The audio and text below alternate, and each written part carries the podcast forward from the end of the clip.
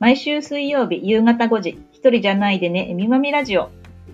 島田市子育て支援ネットワーク会長、つむぎカフェオーナーの杉本まみと、NPO 法人クロスメディア島田事務局長の小玉恵美がお送りするラジオ番組です。この番組は子育て真っ只中のお母さんに向けて、一人じゃないでねを伝えるもの。終わりのない子育ては、本やネット、周りの情報に時に振り回されたり、外出もままならず、孤独を感じがち。